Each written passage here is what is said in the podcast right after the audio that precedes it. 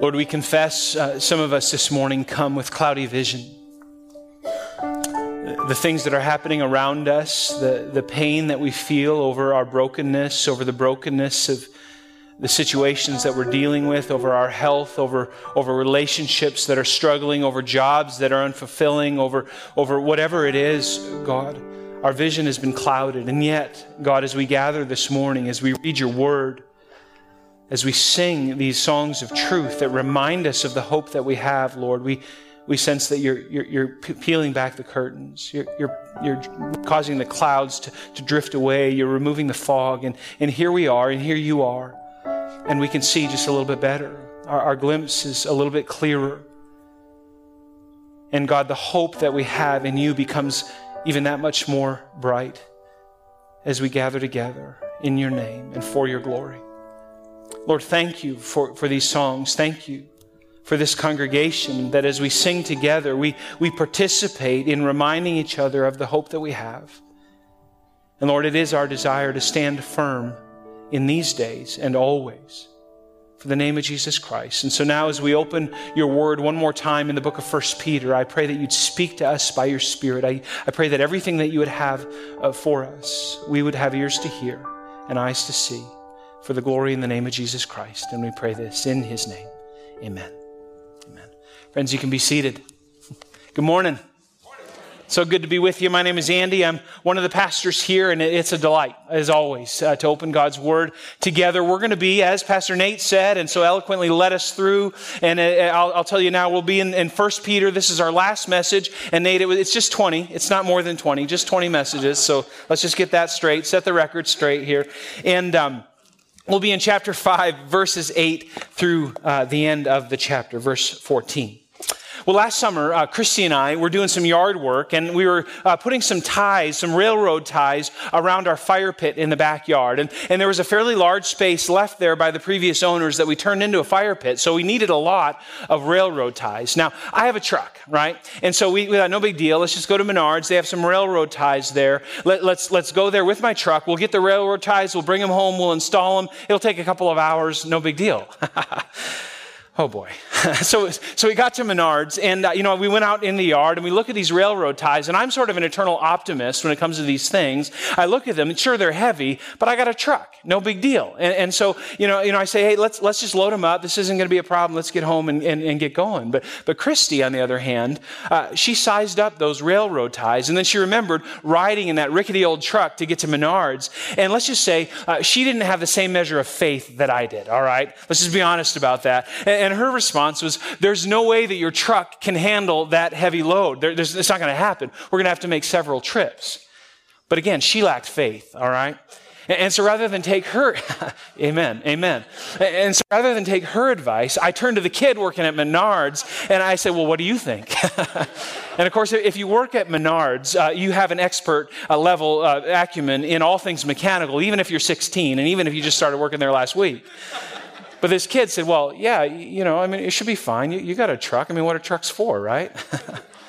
That was all I needed. Honey, you just stand over there. Let us men handle this, and we're just going to make this thing work. So get the forklift. Let's load these babies up. Well, that forklift came, and those railroad ties, there were 16 of them on the end of this forklift. It started tilting a little bit. It was precarious, to say the least, but I'm confident, right? The kid said it would work. And they start putting these railroad ties in the back of my truck. And as each one goes in, they're about 200 pounds a piece. They're heavy. And that truck starts sinking lower and lower. And pretty soon you can hear the springs grinding in the back, right? And there's about a half an inch of clearance between the wheels and the rims in the back of that truck. It's precarious, I'm going to admit. And I started to think, Christy may have had a point. But by this time I was invested, so I'm not going to back down, right? And so instead of doing what I should have done, which is say, hey, why don't we just back those railroad ties out? We can make a few trips. We don't live that far from here. I got a bright idea. See, I bought the truck several years ago, and I never had the chance to use the airbags that are in the back. There's these airbags you can hook up a compressor to, and it sort of blows the back up like a balloon, and it's supposed to allow you to carry a heavier load. I'd never even tried it before, but I thought, bam, here's my opportunity. And so I asked the guy at Menards, you got got an air compressor around here?" And he said, "Well, yeah, of course we do. We can get that out for you." And so I said, "Sweet." And so I drove the truck, I mean, as slowly as I could. Those springs were grinding in the back. I drove it over to where the air compressor was, and I started pumping air into that truck.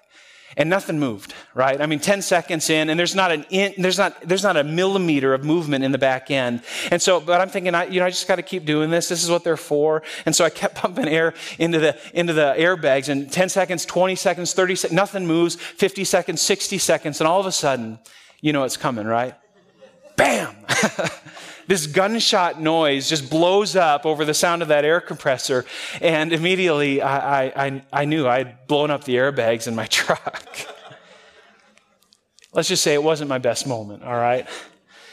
And so finally, after all of that, I had to do what no husband ever wants to do, and yet what most husbands ought to do almost every day, if not every day, every hour, every second. Honey, you were right, all right? I was wrong. I blew it. See, my truck just wasn't equipped for the kind of pressure that it faced, that I was allowing it to undertake. And it popped. It blew up. It didn't have what it took. It was too much pressure. It turns out not all trucks can carry the same loads, all right? Now, friends, that's true for more than just trucks, isn't it? That's a reality for humanity. Humanity has faced varying levels of pressure throughout its existence. And it comes in all ways, shapes, and forms. I mean, I think about the people of Ukraine right now. They're facing tremendous pressure. They're facing tremendous adversity. I think about people like Martin Luther King Jr. and the pressure that he faced in the 1960s. I think about George Washington and Abraham Lincoln at these critical junctures of our nation's history. They faced tremendous pressure. I think about the martyrs in 1st and 2nd century Rome. It was a tough time to be a Christian, and they faced all kinds of pressure. And pressure has been around since the Garden of Eden. And we've seen it throughout history, and some have withstood the pressure. Some have risen to the occasion. But some haven't. Some have exploded underneath the weight of that pressure. And friends, no doubt you're here this morning and you're facing varying measures of pressure, even today. And it's likely that the reality is for most of us, we're handling it. You know, my truck actually works great 98% of the time, all right? Most of us can handle the pressure that comes across our paths. But what about those moments when everything feels like it's fallen off the rails? The pressure, the load is too much. Someone in our life gets sick. We love that person. There's pressure. When our convictions are questioned at work and our job is on the line, there's pressure. When our spouse gives us an ultimatum, there's pressure. When one of our kids says, "Mom and Dad, I got to share with you something and it's going to be shocking to you," there's pressure there. It's difficult. It's hard. What do we do then? How then do we hold up? Friends, throughout his letter, Peter's been preparing the church in exile for the enormous amount of pressure that they're sure to face in the coming days and weeks and months and even years ahead. And contrary to my naivete about the abilities of my truck, Peter carefully instructs the church about their payload capacity. And see, surprisingly, they're a lot stronger than they might have thought. See, in Christ, the church is a lot less like my old pickup truck and a lot more like a flatbed trailer on the end of an 18-wheeler. You ever seen one of those things? That was a really fascinating design, at least to me, a non-mechanically inclined person, obviously, right? But here on the back of an 18-wheeler, there's the flatbed trailers. They're built with a curve in the middle. They're built with a hill, an arc. You know why that is?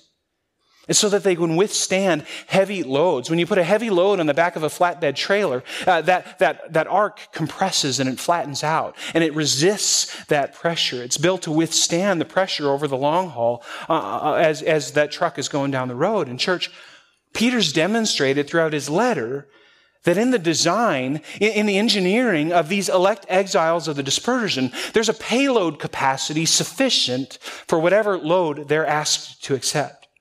They're equipped for the task. Whether it's a challenge to their faith, whether it's dealing with unjust authorities, whether it's existing in a difficult marriage, whether it's the reality of suffering that they were sure to face, Peter has repeatedly demonstrated that what God requires of his people, God provides for them. And as Peter writes his final instructions in this letter, he brings it all together. The team is gathered around him, and the whistle's about to blow, and he says, "Guys, Team, here's what you need to know. Here's what you need to remember. We practiced this all week. We've been going through all the drills. You know, but let me remind you, let me set this in context for you. It's time to take the field. Here's what you're to do. And with that, this is what he writes. 1 Peter chapter 5, verses 8 through 14. Would you follow along as I read? He says, be sober-minded.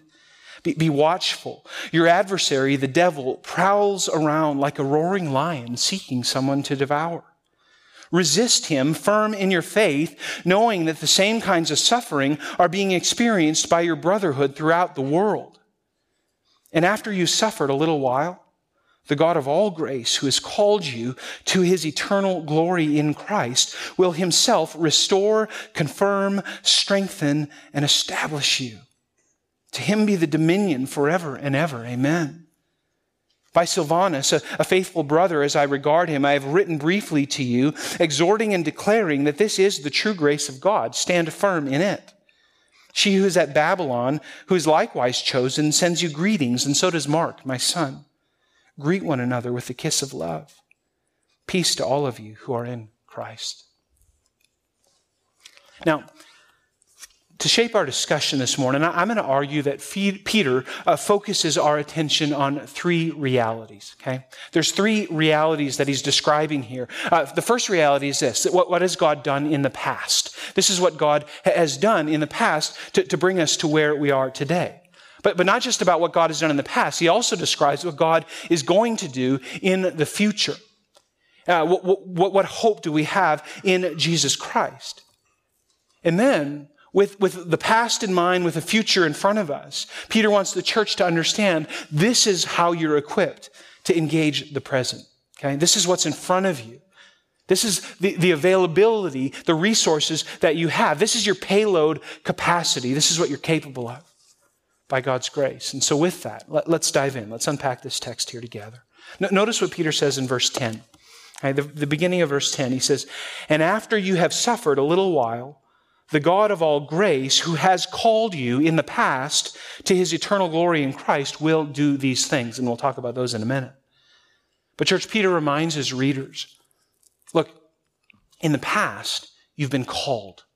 You've been called according to God's grace. You've been chosen.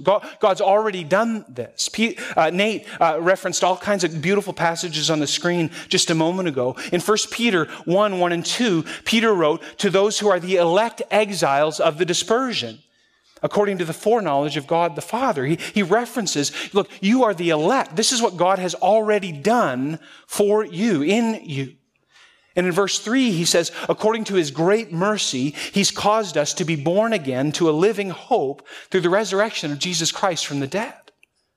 This is what God has done already in the past. And friends, for the bulk of the first two chapters in Peter, in the letter of 1 Peter, he reminds us of God's redemptive work in us. We are a people chosen for grace. Isn't that amazing?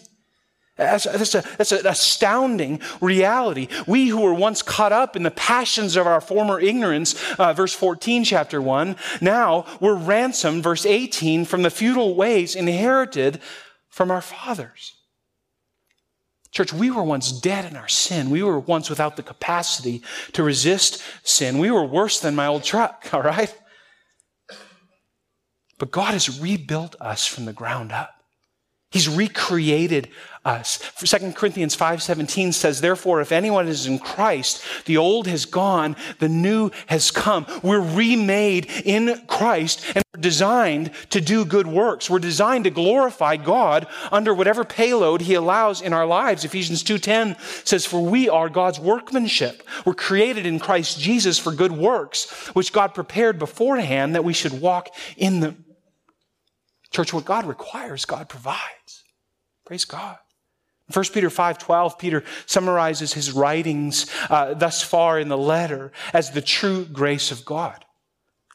This is the true grace of God. This is what God has made available to us. In verse 13, he refers to the church in Babylon as those also who are chosen.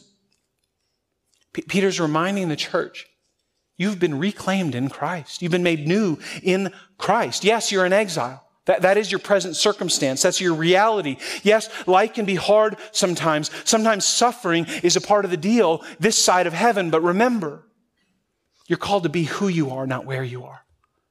You're called to be who you are, not where you are. Your circumstances do not define you. But you know who does? Jesus. Amen. Jesus defines you. God has chosen you to be in Christ. You are chosen for grace to be identified with Jesus. You're chosen to receive grace. But not just that. You're not only chosen to receive grace. God has also called you to demonstrate grace, to demonstrate his glory. And so in 1 Peter 1:15, Peter reflects the Old Testament when he says, "You shall be holy, for I am holy." This is God's calling on our lives, church. We're not only chosen for grace, we're also called to holiness. We're called to holiness. And Peter reflects this in verse 8. He says, be sober-minded, be watchful. You have a responsibility as a representative of Jesus Christ in this world to be sober-minded, to be self-controlled, to be aware of how you represent the one who has saved you, who has brought you out of death and into life. And so don't let the devil tempt you to shrink back from your calling. You're called to holiness. And the suffering servant of Isaiah 53 is your model. That suffering servant that prophesied the coming of Jesus Christ, 1 Peter 2:21, "For to this you've been called, because Christ also suffered for you, leaving you an example so that you might follow in his steps." What were the steps of Christ? Where did he walk? He walked all the way to the cross, church. We're to take up our cross daily and follow Jesus. That's the calling. We're called to holiness. And as we follow in the footsteps of Jesus, even if that means suffering, and even as that means suffering, we function according to our calling. We function as that royal priesthood, that people chosen by God, perfectly suited according to God's grace to proclaim the excellencies of him who called us out of darkness and into light. 1 Peter 2:9. Friends, we've been chosen for grace and we've been called to holiness. That's what God has done in our past. The spec sheet doesn't lie, church. We have a payload capacity that's capable. God's done that for us. He's equipped us. He's remade us according to his grace. But church, it's not enough just to know our past, okay? Our past is important, amen? But that's not all that Peter leaves us with. And so praise God, he's also given us a powerful glimpse into the future. There's a future reality that is yet to come. Nate read this passage earlier. After you suffered, verse 10 of chapter 5 now, after you've suffered a little while, the God of all grace, who has called you to his eternal glory in Christ, will himself restore and confirm and strengthen and establish you. This is what God is going to do. Church, notice that Peter acknowledges the present reality here.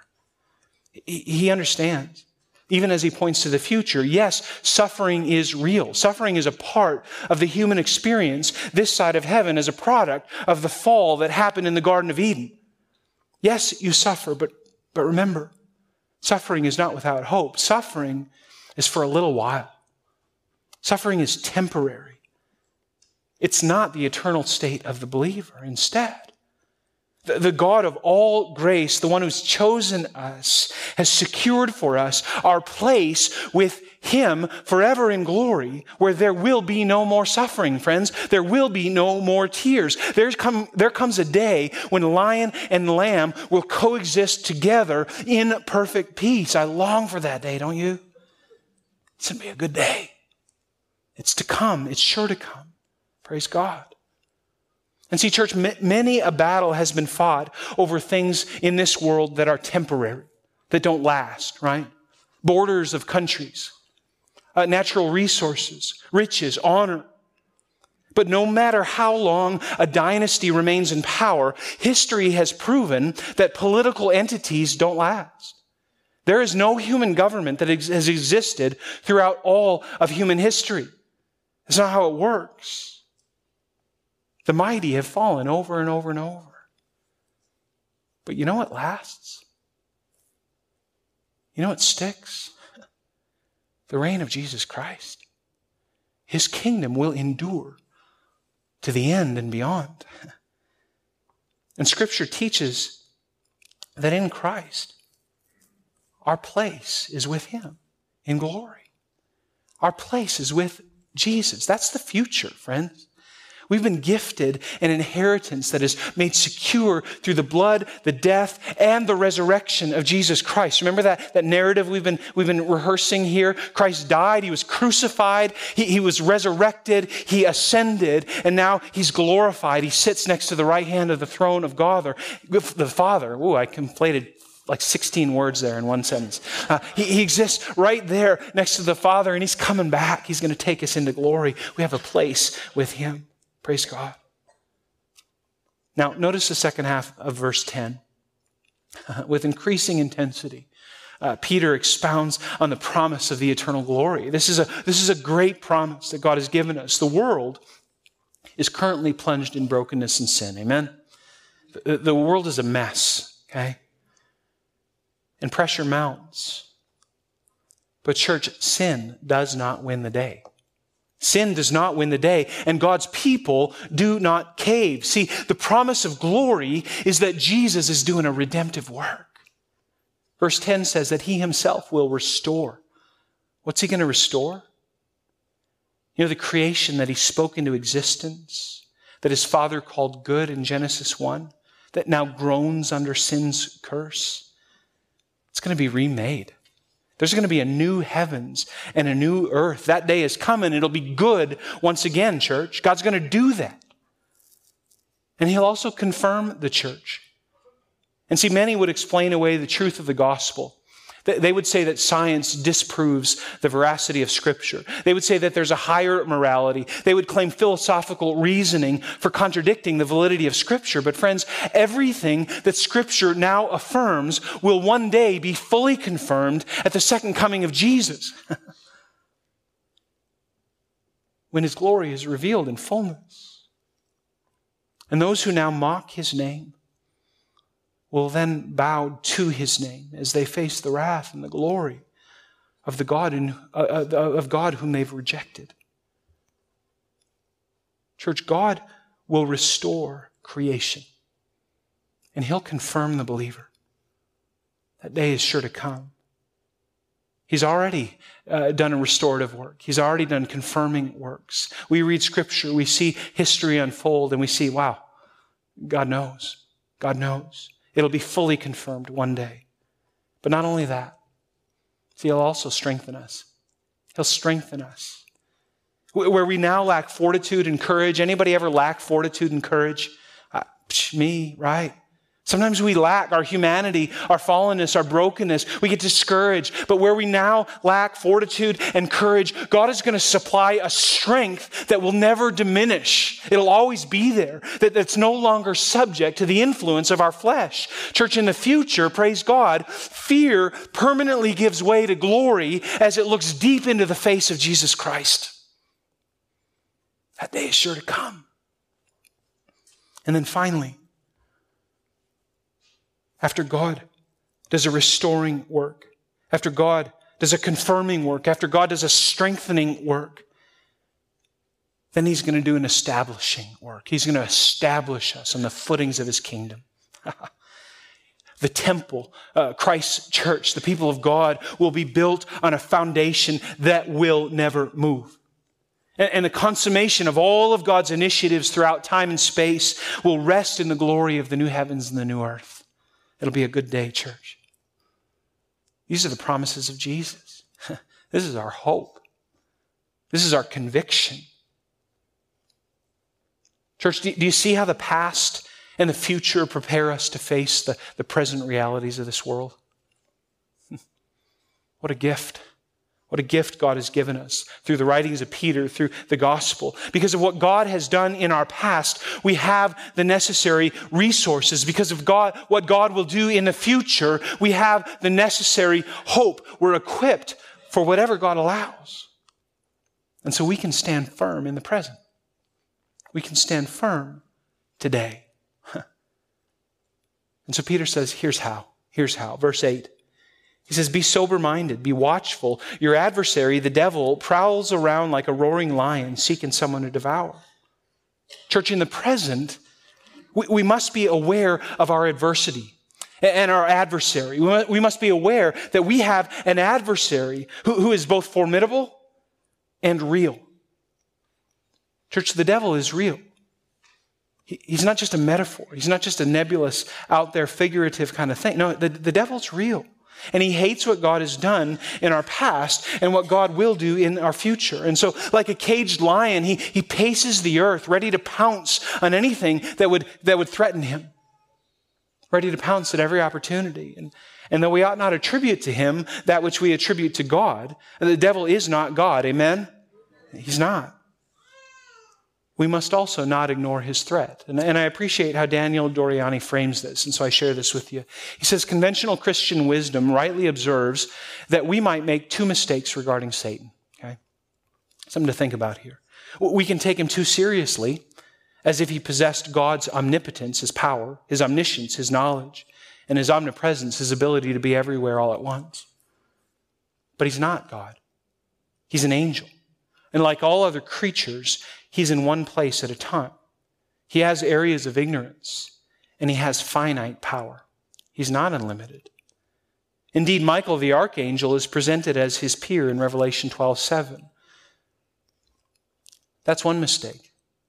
But then Doriani says this. He says, on the other hand, we can fail to take him seriously enough, reducing him to a cartoon villain. We do both, don't we? Sometimes. Church, we have the necessary tools to resist the devil. We've got them. They're ours. We need not fear. But we also must not underestimate his power or his agenda. He is the accuser. He is a liar. And he will do whatever he can to thwart the work of God. Be prepared. Resist the devil. Church, we have an adversary. But praise God, we also have God's resources. We have God's resources. Look at verse 9. Peter says this. He says, resist him, resist the devil, firm in your faith. How do we resist the devil, church? Not with our own supply. We don't bring the goods. I don't have what it takes to stand firm in this broken world. But I do have the resources of God. And so I stand firm, and you're invited to this too. We stand firm in our faith. Peter calls it the true grace of God, again in verse 12. This is the gospel. Church, we have the shed blood of Jesus that is sprinkled over us to cleanse us from a guilty conscience, to cleanse us, to defend us against the accusations of the evil one who would seek to remind us or to tell us, to lie to us and say, hey, what Jesus did for you is not enough. You actually need to earn it. You should be ashamed of yourself. You should quit trying because you can't do it. He's an accuser. No. We have the gospel. We have the faith. The sprinkled blood of Jesus reminds me I'm not right with God because of myself. I'm right with God because of Jesus. That's my claim. That's my stake in the ground. That's ours. That's the resource of God. Church, we have the Holy Spirit who indwells us to protect us from the devil's schemes. We have the scriptures. The devil masquerades as an angel of light, but he's dark, make no mistake. But church, the scriptures are a lamp to our feet. They're a light to our path. The light of God, through the resources he's made available to us, overwhelm the darkness every time. That's ours in Christ. And so we don't need fancy recitations or techniques to resist the devil in our lives. We have the faith. Now, he'll come at us. He'll oppose us. He'll send his evil henchmen to do that. But church, we've got what it takes. We've got the payload capacity. Peter says, stand firm in that. Stand firm in the faith. Now, one more time, notice verse 10. Can you tell verse 10 is pretty important in this passage? Peter says, and after you've suffered a little while, the God of all grace, who's called you to his eternal glory in Christ, will himself restore, confirm, strengthen, and establish you. Church, we have the resources of God. We have the faith, and we also have hope. And don't underestimate how important hope is. As I look at that terrible situation in Ukraine, And I watch how that nation is resisting the invasion of Russia. I'm fascinated. And I think a big part of their ability to resist is the hope that's instilled in them by their leader. And trust me, I'm not smart enough to make political statements about any of this. I don't even read that stuff. But what I'm watching is there's a leader that's instilling hope in those people. And those people are seeing, hey, we can resist this evil entity. We can push back. We can have some success. Church, there's hope there for those Ukrainians. Don't underestimate the value of hope. But here's the thing. They don't know the outcome of what's going to happen. None of us do.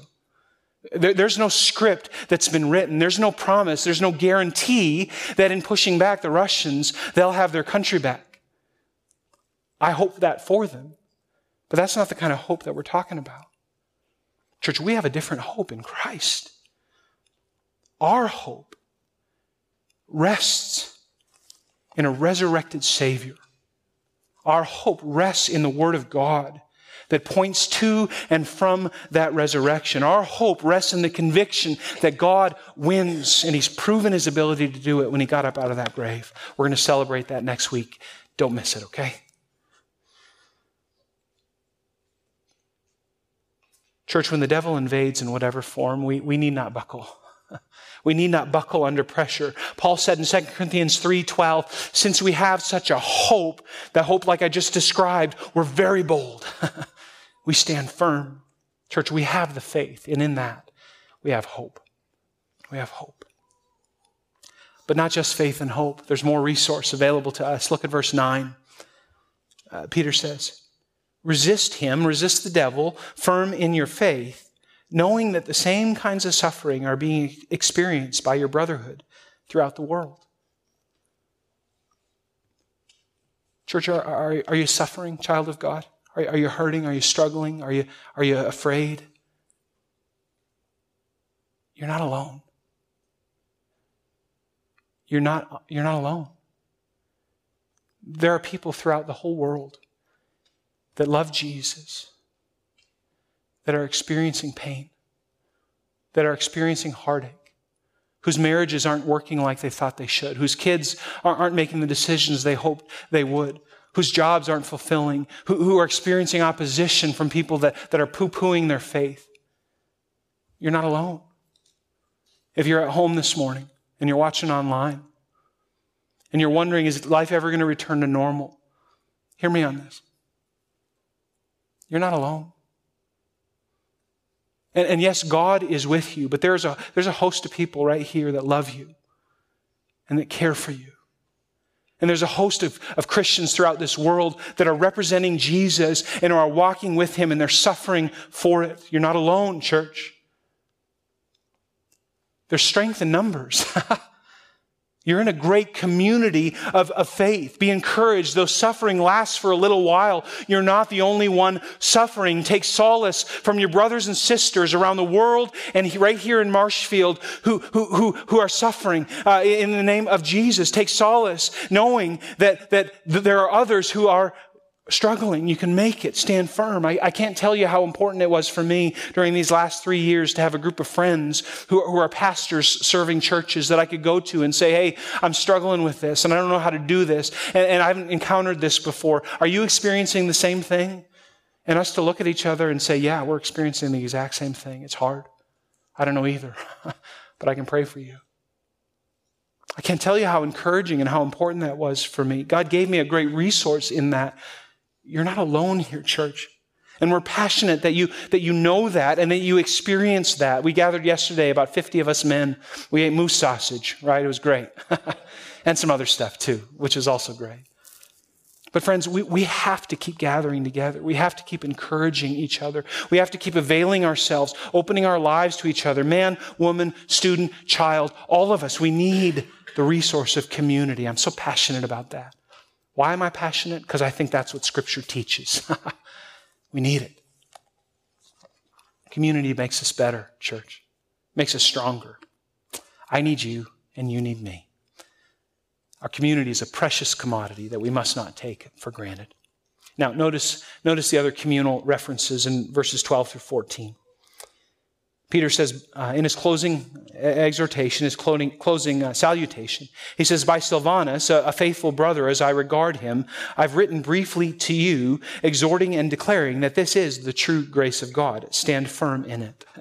Now, Silvanus, likely Silas, was an amanuensis, one who wrote Peter's words. Peter wrote the book, but it's possible that Silas, Silvanus, was the one who actually transcribed them with pen and paper.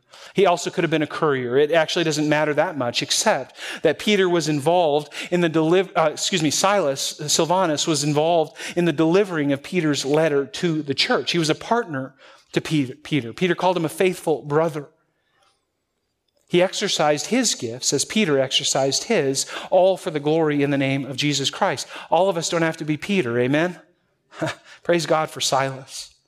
Praise God for his faithfulness. Now look at verse 13. He said, she who is at Babylon, who is likewise chosen, sends you greetings, and so does Mark, my son. Babylon, very quickly, is a reference to Rome. Peter's saying, look, you're not alone. Though you think you're in a forgotten place, we haven't forgotten you. The church in Rome, likely the place from which you came, the church has not forgotten you. Mark, who you know, who likely knows you, who wrote the gospel with me, Peter, he was under my influence. Mark is also a part of this community. Mark sends his greetings. Look, you're not alone. There's a community of people behind you. We've got you back. We're praying for you. Keep doing the same for others. Keep doing the same for each other. And in verse 14, he says, greet one another with a kiss of love. Now, we're not going to walk out of here today and all kiss each other, right? That'd be weird, right? But in the first century, a kiss, like a touch on the cheek, that was a part of the deal. You go to Italy. I've been to Italy before. They make you do that. It's super awkward for us Americans, especially upper Midwestern Americans, right? But the point is, look, be together, greet each other, extend the grace of God to each other, and make sure you don't miss it. So shake each other's hand. Give each other a hug. Maybe ask permission first if you don't really know that person, all right? Greet each other in the name of Jesus. Be together. We need each other. Community makes us better. Celebrate the community that you're in. It's going to sustain you. Friends, community is a great resource. I wonder, are you using it? Are you using it? Don't be a Lone Ranger Christian. Don't just listen to podcasts and stay at home and worship online. I mean, there are reasons to do that. And our society has taught us that's necessary sometimes. But that's not the long haul provision of God. To draw on the resource of community, we actually need to know each other and we need to be known. And so if that's not true in your life, if you're not drawing on that resource, you're forfeiting a significant part of what gives you the necessary capacity to stand firm in these times. It's like you're driving my truck when you could drive an 18-wheeler with a flatbed, right? And trust me, you don't want that. And so with that, Peter gives us our final charge. He wraps it up. In verse 8, he says, be sober-minded and be watchful. In other words, stay awake. Do you think Peter knew the challenge to stay awake? Remember the Garden of Gethsemane? And Jesus said to Peter, can't you stay awake for 1 hour? Oh, Peter knew. He's saying, look, don't make the same mistake I did. Stay awake. Church, let's not drift. Let's not veer off the path.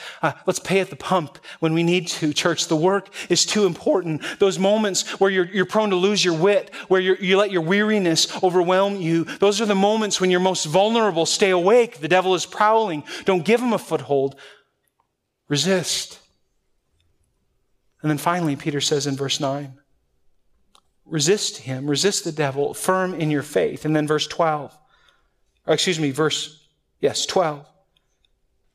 the true grace of God. Stand firm in it. Stand firm in the true grace of God. How do you do that? How do you stand firm, church?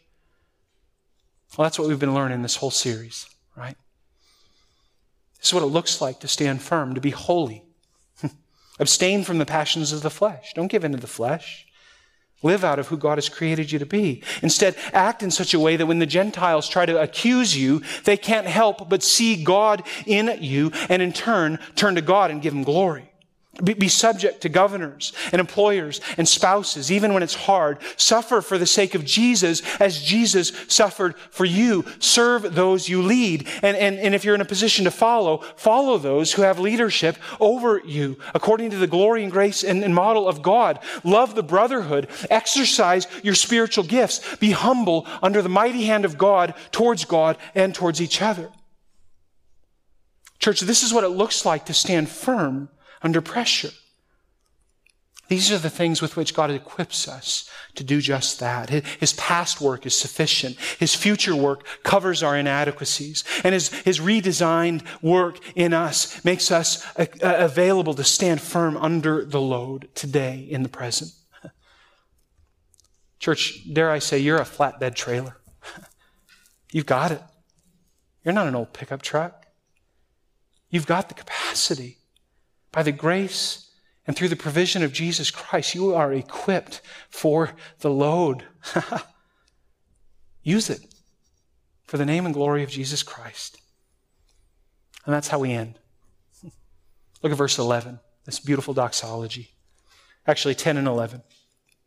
And after you've suffered a little while, the God of all grace, who has called you to his eternal glory in Christ, will himself restore and confirm and strengthen and establish you. To him be the dominion forever and ever. Amen.